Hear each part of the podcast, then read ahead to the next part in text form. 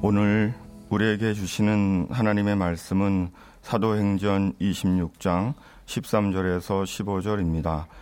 왕이여 정오가 되어 길에서 보니 하늘로부터 해보다 더 밝은 빛이 나와 내 동행들을 둘러 비추는지라 우리가 다 땅에 엎드러짐에 내가 소리를 들으니 히브리 말로 이르되 사우라 사우라 내가 어찌하여 나를 박해하느냐 가시채를 뒷발질하기가 내게 고생이니라 내가 대답하되 주님 누구시니까 주께서 이르시되 나는 내가 박해하는 예수라 아멘.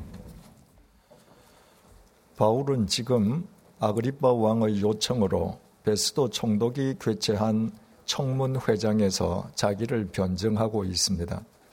바울에게 자기 변증은 주님을 증언하는 것이었습니다. 바울이 청년 시절에 예수 그리스도를 부정하고 교회를 짓밟는 선봉 대장 역할을 자임했던 것은 당시 모든 유태교인들이 다 그렇게 행하였기에 단지 청년 엘리트로서 다른 사람보다 더 열심을 다한 결과였습니다. 그러므로 청년 바울은 자기 행동에 대해 양심의 가책을 느끼기는 커녕 오히려 큰 자부심을 느끼고 있었습니다. 오늘의 본문은 그 청년 바울이 언제, 어디에서, 어떻게 주님의 부르심을 받게 되었는지를 밝혀주고 있습니다. 13절을 보시겠습니다.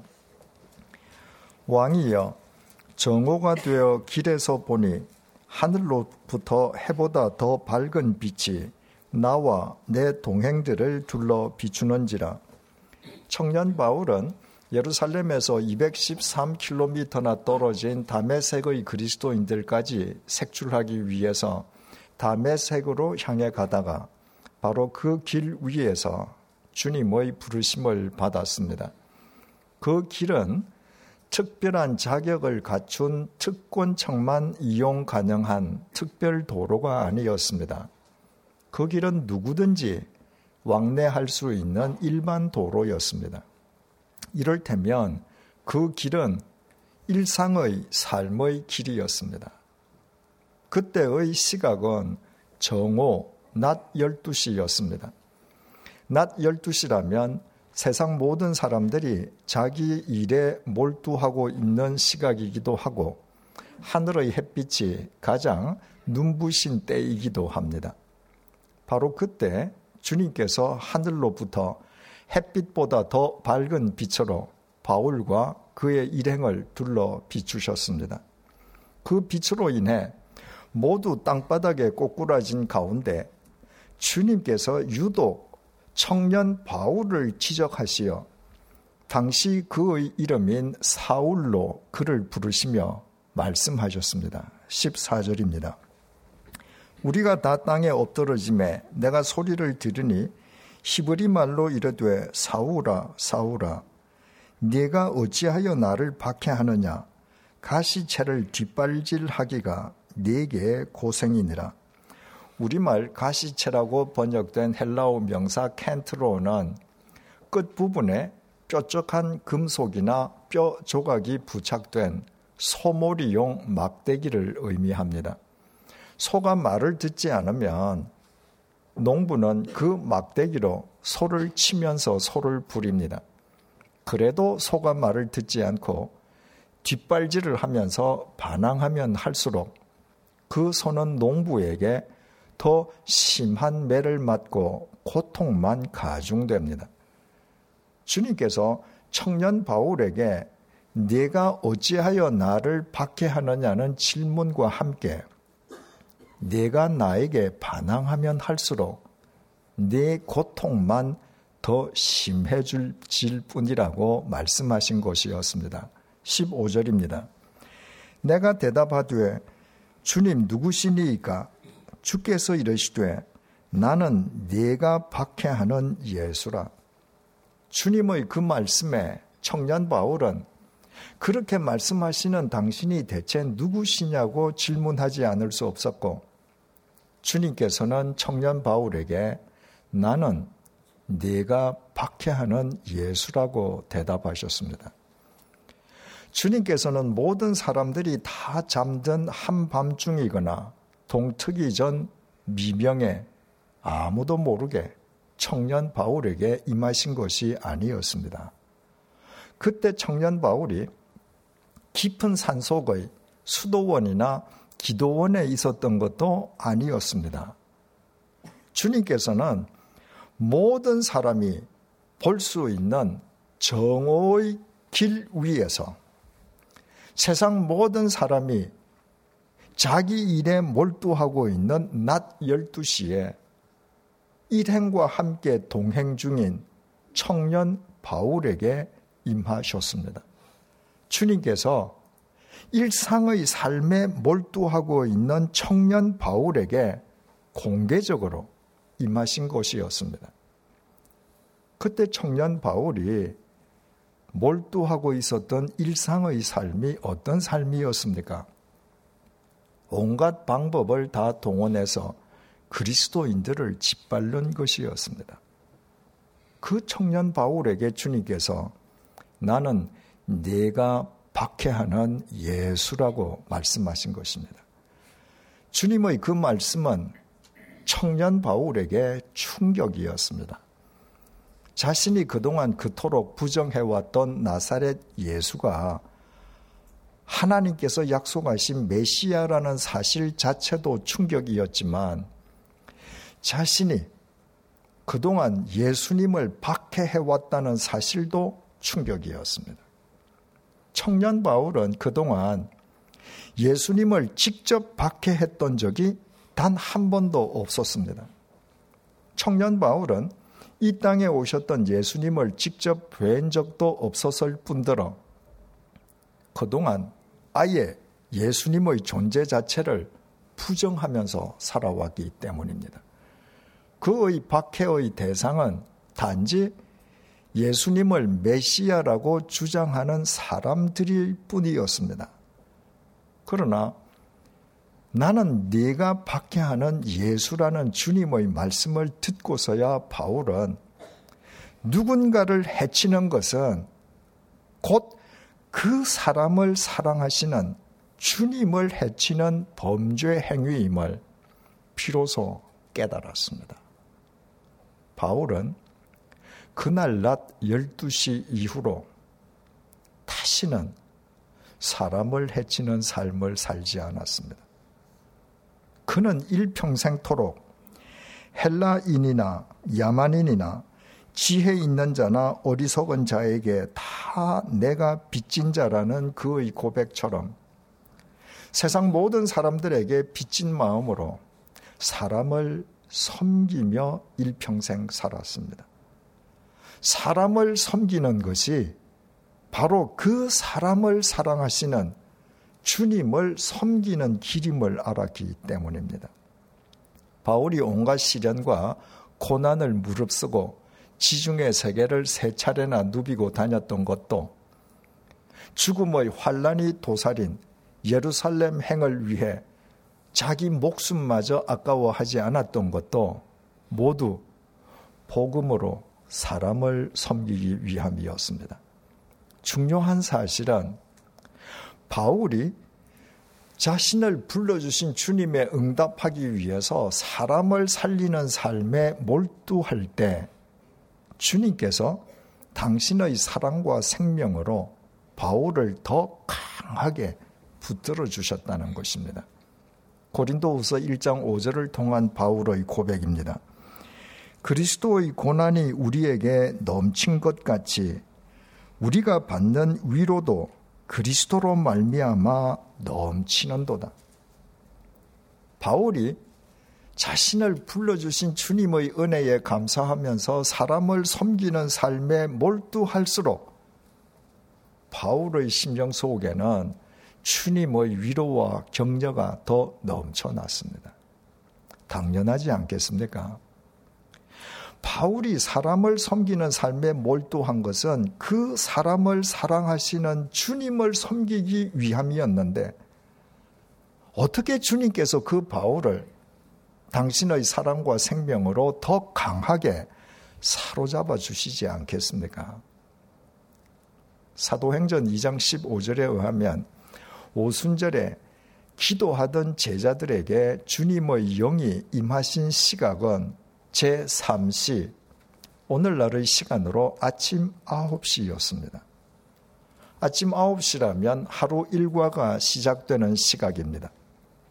바로 그 시각에 주님께서 제자들에게 임하셨고 십자가에 못 박히시는 주님을 버리고 출행랑을 칠 정도로 이기적이기만 했던 제자들도 바로 그날 아침 9시부터 사람들을 섬기는 삶을 살기 시작했습니다.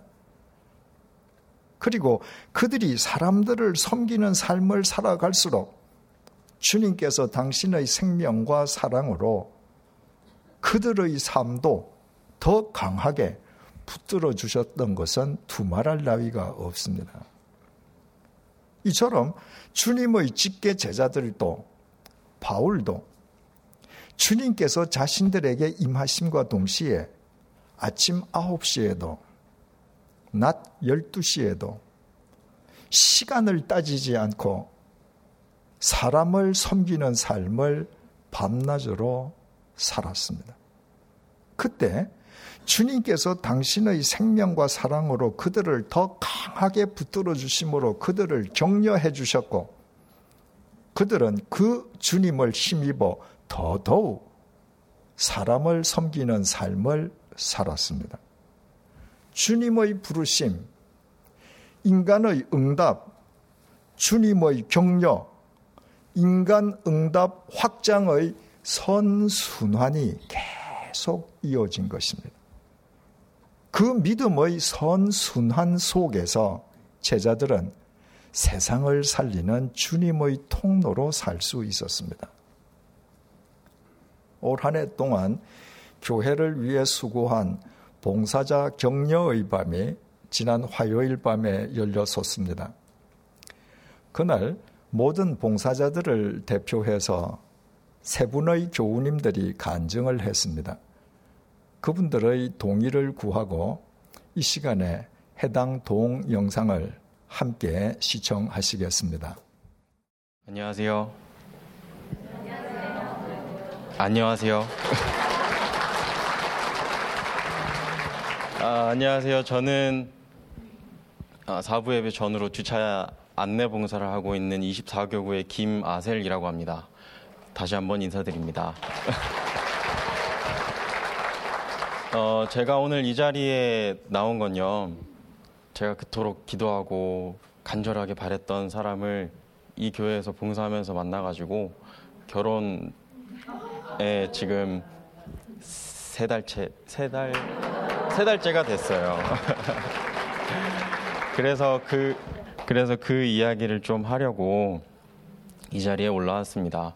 저는 지난 10월 3일 개천절에 결혼을 했는데 그 결혼한 날 결혼식이 다 끝나고 이제 신혼여행 가려고 인천공항 가는 기차 안에서 정말 많이 울었어요.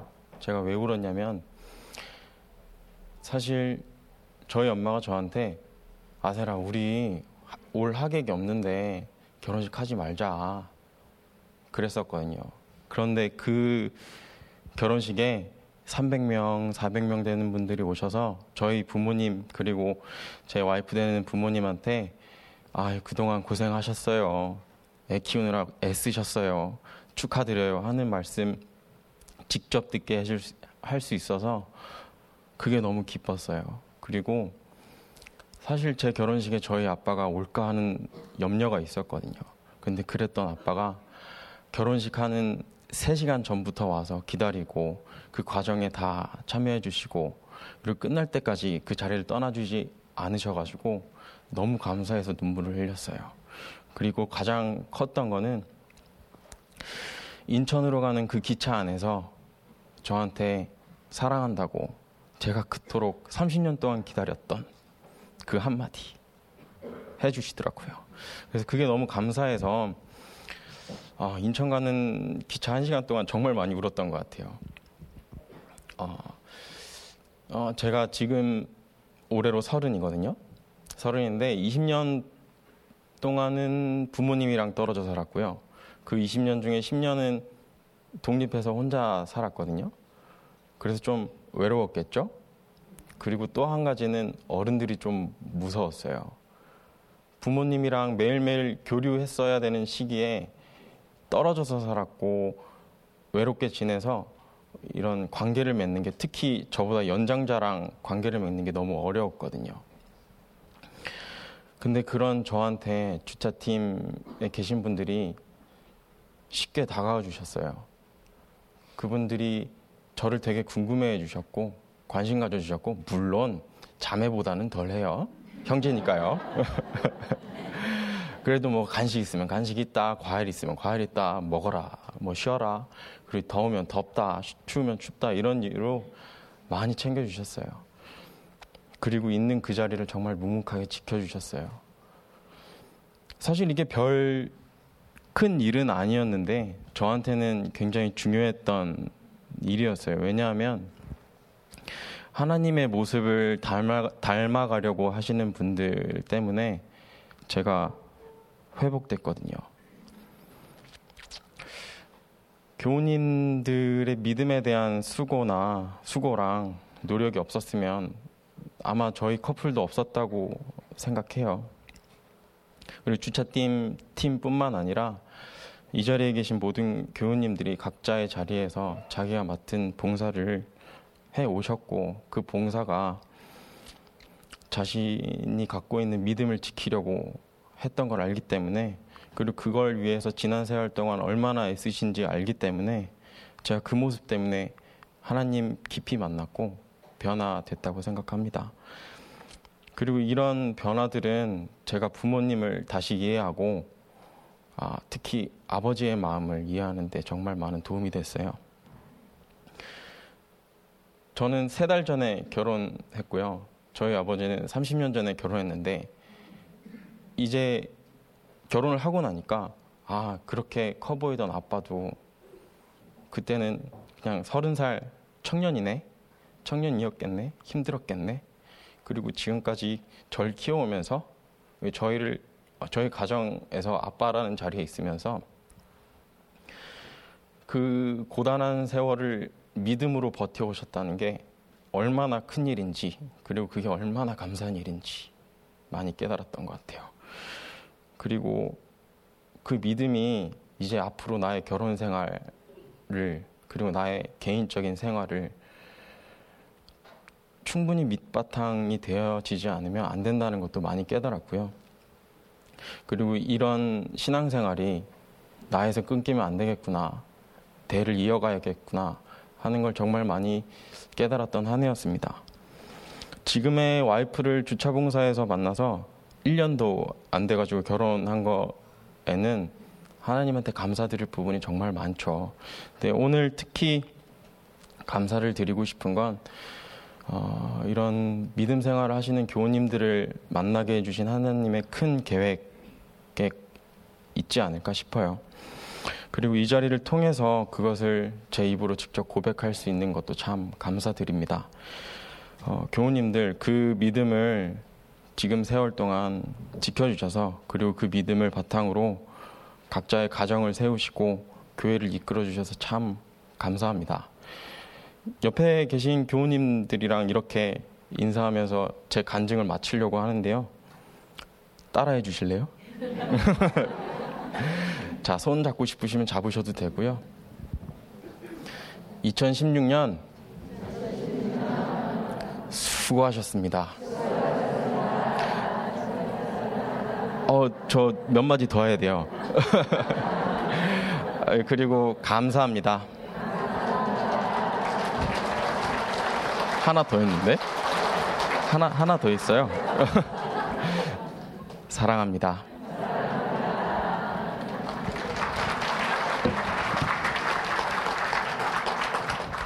네, 어, 형제님 결혼 정말 축하드리고요. 부럽네요.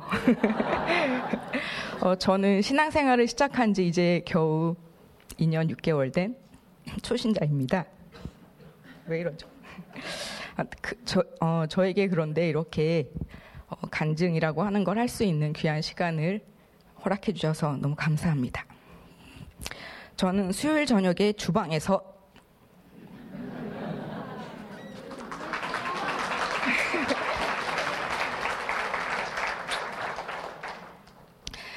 예, 예. 기쁜 얘기거든요. 그러니까 수요일 저녁에 주방에서 봉사하고 있습니다. 봉사 기간이 1년 6개월 남짓 되어서 주방 봉사계에서는 그리 내세울 만한 경력은 아닙니다.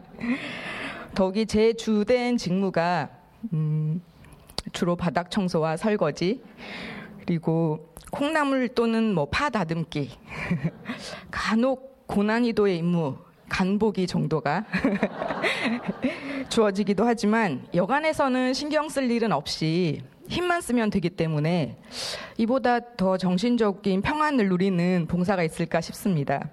네, 물론 이것은 저에게 국한된 이야기이고요. 수요일 저녁에 주방에는 8분이 더 계신데 다른 분들은 이제 메뉴 선택에서부터 해서 딱 제 시간에 상차림이 완성될 때까지 세심하게 신경 쓰실 일이 참 많습니다. 제가 주방 공사를 하면서 매번 놀랍게 여기는 게 바로 이 시간 맞춤입니다. 그러니까 1년 6개월 동안 횟수로는 70번쯤 되는데 단 한 번도 늦거나 혹은 너무 이르지도 않게 딱 제 시간에 맞춰서 상차림이 완성되는 참 놀라운 역사를 경험하고 있습니다. 그, 그 다음으로 놀라운 것은 저희의 환상적인 팀웍인데요. 어, 다시 말해서 어쩜 이렇게 딱 알맞게 인원이 구성되었나 하는 겁니다. 저희가 다섯 명은 음식 조리를 담당하고 있고 또 다섯 네 명은 설거지를 담당하고 있는데요. 음식 조리와 설거지도 다 같은 게 아닙니다. 예. 어, 각 역할별로 필요한 소질이 조금씩 다른데 꼭 맞는 사람들로 채워져 있어서 정말 적재적소라고 하는 말을 실감케 하고 있습니다. 언제나 그 상상 그 이상의 어, 맛을 보여주는 음식조의 그 손맛 그리고 또 설거지조의 신속하고 깔끔한 처리 능력에 서로 경의를 표하며 또 감사하며 매주 수요일 저녁 주방을 칭찬의 도가니로 만들어가고 있습니다. 음, 그 칭찬의 힘 때문일까요? 주방에 있을 때는 어떤 일도 전혀 힘들지가 않습니다. 이것이 바로 세 번째 놀라움인데요. 안타깝게 이것은 유통기한이 좀 짧습니다. 주방에 들어서면 생성이 되었다가 수요 성경 공부가 시작되면 곧 소멸되곤 해서 불시에 찾아온 그 피곤함이 제 눈꺼풀 위에 털썩 주저앉을 때 제가 이걸 여간에서 이겨내지 못하고 꾸벅꾸벅 할 때면 내가 이러려고 주방 봉사를 시작했나 하는 자괴감에 빠지기도 합니다. 네, 여기까지는 제가 그동안 주방 봉사를 하면서 느꼈던 가벼운 소회이고요. 다시 말해 서론이고 이제부터 본론입니다. 어느 여름날이었습니다. 그 전등도 또 에어컨도 켜지 못해서 어둡고 후텁지근한 식당 2층에서 식탁을 열심히 땀 흘리며 닦고 있는데 권사님 한 분이 오셔서 이렇게 말씀하셨습니다. 막내가 여기서 혼자 하나님을 만나고 있었구나 라고요. 그 순간 깨달았습니다. 주일, 주일 예배 시간만큼이나 주방 봉사가 좋았던 진짜 이유가 마음에 와닿았습니다.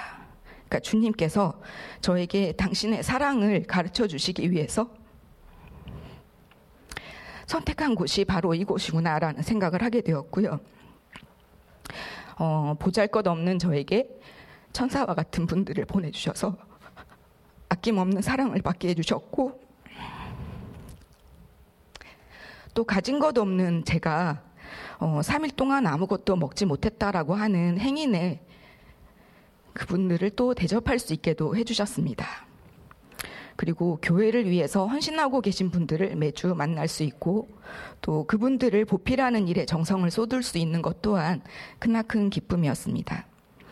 제가 뒤늦게 신앙을 갖게 되어서 모든 것을 머리로 판단하려고 드니까 드는 저에게 이제 마음의 신앙의 자리를 또 마련하게 해주셨고 또 몸으로 행한, 행하는 신앙의 의미 또한 깨닫게 해주셔서 그런 주님의 세심한 배려를 생각하면 지금도 예, 다시금 또 마음이 뜨거워집니다.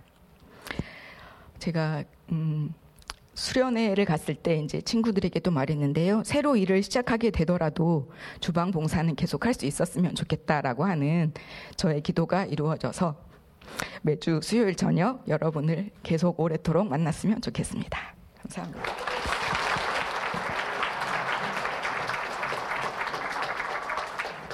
안녕하세요.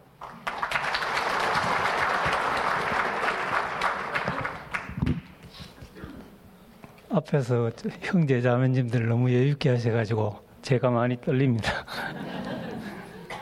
저도 믿음 생활은 참 늦게 했습니다. 그래서 이 시련을 통해서 저에게 은혜를 베풀어 주신 하나님께 감사드리며 이 시간 이렇게 이 자리에 서게 됐습니다. 좀 시간 관계상 이렇게 자세하게 다 말씀드릴 수는 없고 어떻게 보면 좀 추상적으로 보일 수도 있습니다. 너그러이 봐주시고 들어주셨으면 감사드리겠습니다.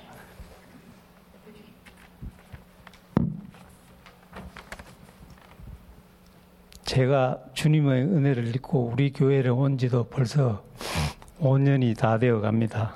세상에서 허랑방탕하게 살아가던 저를 주님께서 지방의 조그만한 교회에 다니는 친구를 통해 친구를 통로로 우리 교회로 인도해 주셨습니다. 뭐 하나 잘난 것 없이 완고하고 완악한 마음으로 죄와 사망의 구렁에서 헤매고 있던 저를 주님께서 육체의 시련을 통해 두 번의 은혜를 베푸셨습니다. 저희 몸은 죽다가 살아나고 죽을 뻔한 상황이었지만 그 은혜로 말미암아 저의 마음이 누그러뜨려지고 돌아서는 계기가 되었습니다. 강서구에 살던 저를 멀리 대구에 살고 있는 친구를 통로로 백준영 기념교회로 불러주신 주님의 은혜는 생각하면 생각할수록 신비롭고도 감사한 마음이 북받쳐 오릅니다. 내 영혼아 여호와를 송축하라. 내 속에 있는 것들아 다 그의 거룩한 이름을 송축하라. 내 영혼아 여호와를 송축하며 그의 모든 은택을 잊지 말지어다.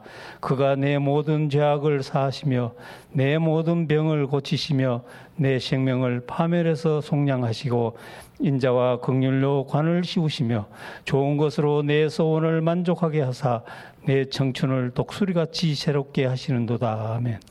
저는 시편 103편의 이 말씀을 묵상하며 늘 감사하며 나 같은 죄인 살리신 주은에 놀라워 잃었던 생명 찾았고 광명을 얻었네. 큰 죄악에서 건지신 주은에 고마워 나 처음 믿은 그 시간 귀하고 귀하다. 이제껏 내가 산 것도 주님의 은혜라 또 나를 장차 본향에 인도해 주시리. 거기서 우리 영원히 주님의 은혜로 해처럼 밝게 살면서 주 찬양하리라. 아멘. 나 같은 죄인 살리신 찬송가 305장을 부르며 주님을 찬양합니다. 제가 우리 교회에 온 건 2012년 4월이고 봉사를 시작한 건 그의 연말이었습니다. 매주일 설교를 통해 주시는 말씀은 저의 믿음의 양식이 되었으며 9월에 시작된 사명자반은 그때까지 끊지 못했던 술을 끊는 계기가 되었고 또한 봉사를 시작한 또한 한편으로는 어려 한편으로 어려웠지만 예수님이 그리스도이고 그리스도이시고 살아계신 하나님의 아들이시기에 그물을 믿고 그분의 삶을 쫓아 살아야 한다는 것은 분명히 알게 해 주셨습니다. 그 은혜로 말미암아 원예 각공부에서 봉사를 시작하게 되었고 저보다 먼저 수고해 오신 집사님, 권사님들을 통해 원예에 대해 알게 해 주셨고 명원의 불을 뽑고 청소하면서 선교사님들을 더 가까이에서 느낄 수 있었고 그 선교사님들을 통해 역사하신 주님을 만날 수 있었습니다. 2015년부터 팀장을 시켜주셨는데 그 즈음에 주님께서는 육체의 시련을 통해 또 한 번의 은혜를 베풀어 주셨습니다. 주님을 영접하고 믿음 생활을 했지만 너무나도 분주하고 바쁘게 살던 저에게 주님께서는 암 선고를 통해 저의 영혼을 연마시키는 은혜의 시련을 주셨습니다. 물론 암 발병의 모든 원인은 저 자신에게 있었지만 주님께서는 암을 통해 제 믿음 생활을 되돌아 보는 점검할 수 있는 시간을 주셨고 저를 살리는 도구로 사용해 주셨습니다. 항암, 항암 치료를 받으며 저의 몸은 힘이 들었지만 가쁜 숨을 내쉬면서도 화단에 물을 주고 주일에 주방에서 설거지하는 시간은 저에게 이제까지 살아왔던 어떤 시간보다 즐겁고 은혜로운 시간이었습니다. 여호와는 나의 목자시니 내게 부족함이 없으리로다. 그가 나를 푸른 불밭에 누이시며 쉴만한 물가로 인도하시는도다. 내 영혼을 소생시키시고 자기 이름을 위하여 의의 길로 인도하시는도다. 내가 사망의 음침한 골짜기로 다닐지라도 해를 두려워하지 않을 것은 주께서 나와 함께 하심이라. 주의 지팡이와 막대기가 나를 안니하시나이다. 주께서 내 원수의 목전에서 내게 상을 차려 주시고 기름을 내 머리에 부으셨으니 내 잔이 넘치나이다. 내 평생의 선하심과 인자심이 반드시 나를 따르리니 내가 여호와의 집에 영원히 살리로다. 아멘. 끝으로 지금까지 저를 도와주시고 사랑해 주신 백사구역, 백구구역 식구들께 감사드리며 늘 한결같이 사랑한, 사랑의 마음으로 함께 하고 계시는 원해가꿈팀, 주일지방 봉사팀은 모두에게 감사드리며 이 모든 것을 주관하시는 주님께 감사와 찬양을 올려드립니다. 감사합니다. 차량 안내 봉사는 자동차를 몰고 오는 사람을 섬기는 봉사입니다. 주방 봉사는 교회 식당에서 식사하는 사람을 섬기는 봉사이고 양화진 원예 가꾼 봉사는 양화진을 찾아오는 참배객들을 섬기기 위한 봉사입니다. 차량 안내 봉사팀의 김아셀 형제는 사부 예배를 전후해서 주일 오후에 사람을 섬깁니다. 주방봉사팀의 송연하 자매는 수요일 저녁에 주방에서 사람을 섬깁니다. 양아진 원예 가꿈팀의 박동탁 집사님은 시간이 있으면 아침부터 양화진의 꽃에 물을 주면서 사람을 섬깁니다. 그 세 분의 간증에는 한 가지 공통점이 있습니다. 주님의 부르심을 받은 그분들의 삶 속에는 사람을 섬기는 가운데에 자신들을 붙들어 주시는 주님의 격려를 확인하면서 그 주님을 힘입어 더 더욱 사람을 섬기는 믿음의 선순환이 이어지고 있다는 공통점입니다. 주님의 성탄을 기리고 다시 오심을 대망하는 대림절 셋째 주일을 맞이해서 주님께서 우리에게 주시는 교훈은 믿음은 선순환이라는 것입니다. 2000년 전에 주님을 부정하던 청년 바울을 불러내신 주님께서 주님을 부인하던 우리도 불러주셨습니다. 주님께서는 우리 한 사람 한 사람의 심령 속에 이미 영으로 임해 계십니다. 우리가 주님의 그 구원의 은혜를 정령 믿는다면 우리 모두 아침 9시에도 낮 12시에도 저녁에도 무슨 일을 하든 결과적으로 사람을 살리기에 몰두하는 주님의 참된 제자들이 되십시다. 그때 주님께서 당신의 짧지 않은 손으로 우리를 더 강하게 붙들고 격려해 주실 것이요. 우리는 그 주님을 힘입어 더 더욱 사람을 섬기는 믿음의 선순환이 우리 삶 속에서 계속 이어질 것입니다.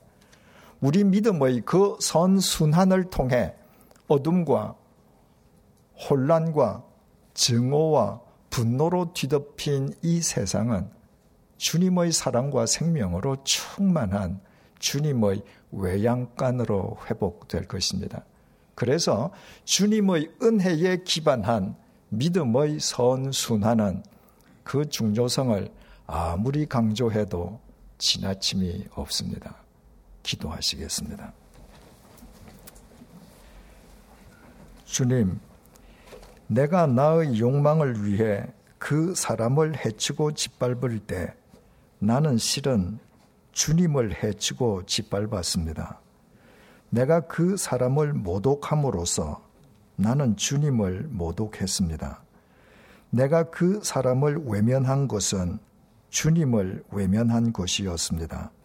그래서 이미 내게 임해 계시는 주님을 깨닫지도 느끼지도 못한 채 나의 귀한 인생을 허송 세월만 해온 나의 잘못을 회개합니다.